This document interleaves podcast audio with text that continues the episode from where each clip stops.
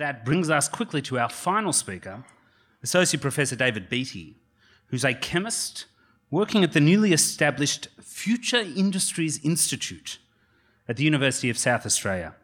He spends his time trying to juggle the demands of curiosity driven research and industry engaged research. He says it's like trying to have his cake and eat it too. Or maybe like trying to have Ethel in your. No. David, please come.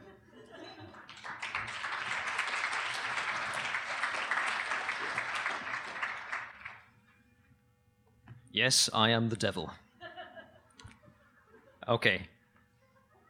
Moving on from tales of destruction of industrial chemistry, I'll talk to you about some chemistry and, and hopefully not make you throw things at me. Now, it won't take too long of me speaking to, for you to realize I'm not from around these parts. I'm from Adelaide. Now, uh, I'm Scottish, and um, the, my nationality has informed my choice of, of hero to talk to you about tonight. I'm going to talk to you about a very famous Scot. His name is William Ramsay. Not Gordon Ramsay. This is not the kitchen story. This is the laboratory story. And there's going to be substantially less swearing in the next 10 minutes than there would be in an episode of Gordon's uh, Kitchen Nightmares. Um, but who was William Ramsay? William Ramsay was a chemist, and he was a Nobel Prize winning chemist, so he was pretty big um, in the area of chemistry. Um, but what about the man himself? Let's go back a little bit. Let's, let's not get straight into the Nobel Prize winning stuff. Um, he was a, a, young boy in, in Glasgow, growing up in Glasgow. Science was in his background, um, both on his father's side, um, in the area of dyes and dye making, uh, and his, on his mother's side, in the area of medicine. He also had an uncle who was at UCL working as the professor of geology, but if there's any physicists in the audience, you'd probably not think that was science, so we won't count that as part of his scientific background. So, how did this young man growing up in Glasgow get interested in chemistry? Well, it was, it was by accident, quite literally. The poor boy broke his leg playing soccer when he was eight years old. And uh, the only thing that could divert his curiosity and his, and his uh, intellect when he was convalescing was the chemistry set that his father bought him. Now, back in the 1800s, chemistry sets were interesting. Not the kind of sanitized stuff you can buy in the shops these days. This is sulfur, phosphorus, sulfuric acid, you know, stuff you can make fireworks with and essentially kill yourself if you weren't too careful. But luckily, he survived. Um, and uh, he took that love of chemistry with him when he went to university. He went to university in Glasgow. And uh, he wasn't going to study chemistry initially, but people think he was influenced by a, one of the professors there, a chap called William Thomson, who most, chem- most, most, chemists, most scientists know better as Lord Kelvin of the temperature unit fame. Um, but it was a near, it was a near run thing. Um, he almost didn't study chemistry because uh, Professor Thomson's uh, assistant told him in the 1800s chemistry's a dead subject. There's nothing more to discover with chemistry. You should think about something else. Um, luckily, he didn't, he, didn't, he didn't decide to abandon chemistry. He studied it, he went and did his PhD in Germany, and he came back to, to Glasgow to be an academic. And uh, he actually started working on some very interesting chemistry. Um, chemistry of extracting molecules from plants, uh, things that we call alkaloids. Now, I'd say alkaloids are probably chemistry's greatest gift to, greatest gift to humanity. Um, caffeine, morphine, cocaine. Um, and uh, interestingly, in this area of chemistry, he, he, he recruited one of his first and most famous PhD students, a young chap called Dobbie. Now, he wasn't imbibing his own chemicals and hallucinating the presence of Harry Potter's elf protector. Um, this was a young chap called James Dobbie who did actually go on to do some really good stuff with alkaloids and uh, actually extracted codeine from opium. So, again, lots of cool chemicals. Um, but that wasn't the area he stayed in. That wasn't the area that he pursued and actually won his Nobel Prize in. Um, he actually changed his research field when he went to, down to London. He got a position at University College London um, and uh, started working with gases, uh, looking at atoms and molecules in the gas phase. And that was where his Nobel Prize was, was born, if you like. But it was, it was born of, it wasn't just his discovery that gave him his Nobel Prize. Um, once he, uh, shortly after he started his research down in London, uh, he attended a seminar that was given by a chap called Lord Rayleigh, um, who was a famous physicist from Cambridge at the time. Uh, now, Rayleigh was also very interested in gases, and uh, he had actually done some work where he uh, tried to isolate nitrogen from air. And he discovered that the density of the nitrogen he got from air was di- different to the density from the nitrogen he, he could get by evolving it from a chemical reaction. And he surmised correctly that uh, there was something else in the gas that he'd, he'd, isolated from air that wasn't nitrogen. There was something there that he couldn't actually react out of the air to leave the nitrogen behind.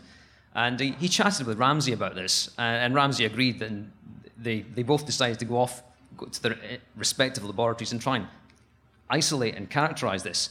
So they, they went off, they did their experiments, and within a, within a short period of time of each other, they'd both been able to isolate enough of this material to, uh, to say, yes, we've got something different. But Ramsay was the better experimentalist, and he'd been able to get enough to actually characterize and confirm that this was a brand new chemical element. It was completely unreactive at a different mass uh, and different properties to anything that anyone had found before. And he, they, they, they, they gave it a new name, and they gave it the name of argon which sounds really heroic and Greek. But argon actually is the Greek word for lazy git. Um, and it was because of its, its lack of reactivity, the fact that it just wouldn't, it wouldn't react with anything they could, they could find. So that was, uh, that was argon. It had been established, it had been found. So they published the work together. And, uh, and this is what gave Ramsay his, his dinner with the Swedish king and queen. In fact, in 1904, um, it earned Rayleigh the Nobel Prize in Physics, and it also earned Ramsay the Nobel Prize in Chemistry in the same year. Now, that's not as dodgy as it might sound. Um, Rayleigh had done a lot of work leading up to that point in gas density studies, and Ramsay went on from there to find lots of other elements, lots of other chemical elements, brand new ones that no one had ever found before, that were similar in character. Uh, we call them the lazy gases. No, they're called the noble gases. Um, argon, helium, krypton, xenon, uh, radon, lots of other, uh, this, this whole entire new family in, in, in, the periodic table. Now, for those who aren't chemists, the periodic table is, is, is the chemical map that we use to navigate the chemical universe. It's our way of arranging the elements, the atoms that we know about, based on their reactivity, their, uh, their mass, their electron density, and all sorts of other things.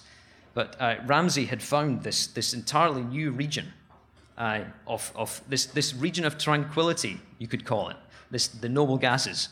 Um, noble gases they called them because you know they didn't they didn't want to associate with any of the other chemical elements. They were a bit too hoity-toity and aloof. Um, although if, you, if they'd been named these days, you'd have probably called them the meh gases. Um, but back then, it was it was aloof. It was noble. And that's that's uh, that's what uh, that's what they called them. So as well as finding this new area of the of the periodic table, they actually allowed us to understand a lot about chemistry. They allowed us to understand the importance of the electron number in, in atoms and how that affected reactivity. You went a little bit heavier in your, in your atom, you got a, one more electron, you got the explosive, dangerous alkali metals, sodium and potassium. You got a little bit lighter, uh, you take one electron away, uh, and you get the toxic, hazardous, dangerous uh, halogens, chlorine, bromine, and iodine. So this, this, this region of tranquility in the periodic table was, was completely new, and it was, it, was, it was wonderful. But these days, we know the, uh, the, the, noble gases uh, from a fairly, fairly, different perspective. We know them in terms of lighting, gas discharge lighting, neon lighting. We know helium because we fill them with balloons and then inhale them and try and sound like Elmo from Sesame Street. Um, although I, I, I, have to, public service announcement, do not do this. We have too little helium in the universe, in the world. We need to save it for scientific instruments and things. Don't try and be Elmo. Um, but yeah, we, we all know about the noble gases these days. We, we, they're, they're around us in, in devices and, and lighting in all sorts of different places. So that was, that was how he earned his Nobel Prize. Um, but this, this, this event this evening, this, is, this isn't just about the science, this is about why these people are important to us, these, why these people are heroes. And uh, uh, Ramsay was a, a, a, chemist of great renown, and uh, for me personally, I, I was lucky enough to win a fellowship that was named after him when I was a young scientist in the UK. So, from a very personal perspective, I've got a lot to thank Ramsay's legacy for. It gave me my, my first step in the academic ladder. Um, but more generally, Ramsey did science in a way that I think that we should all try and uh, well, look at and, and try and, and, and, emulate. He was a very collaborative scientist. Um, I think collaboration is, is, is, at the root of the best science that's done these days. Um, he was uh, he collaborated with many different uh, nationalities of scientists. He, he spoke many languages, and he did a lot of really good collaborative work. But his his his work with Rayleigh was a really really great example of collaboration in science. Um, it was a joint idea. They both went off and found this material together. Even though Ramsay was the only one that found enough to actually do something with it, as soon as he realized that Rayleigh had been able to find it at the same time, he immediately suggested co-publication to work together to put something out there. Um, hopefully, all scientists have got that level of mutual respect and trust for each other and work in that way. But uh, that's, that's an aspiration I think we should all try and uh, model. Um, but also, uh, he realized that, uh, and I, I, I, hesitate to mention this given the lovely example of industrial chemistry we've just heard about. Um, he understood that uh, knowledge generation for fundamental curiosity purpose, driven purposes is the same kind of knowledge generation as you can apply to the real world. And that scientists have a, a mission, a job really, to try and make sure that they contribute to something more than just academic journals, to actually make a difference to society. I, I, don't think that in this day and age, scientists have got the luxury of time to sit and contemplate their neighbour while the rest of the world deals with the, the challenges of growing population, aging population, climate change, environmental degradation. There's, there isn't really time for us to sit in our ivory towers and, and not engage and actually make a difference to the world. And Ramsay knew this. He, he did a lot of work in, in the area of uh, making a difference to society. He knew that industry and academia should work together to create an innovation economy and to drive society to a better place. And uh, for all of these reasons and for his great discoveries in chemistry, that's why Ramsay is one of my heroes. And thank you.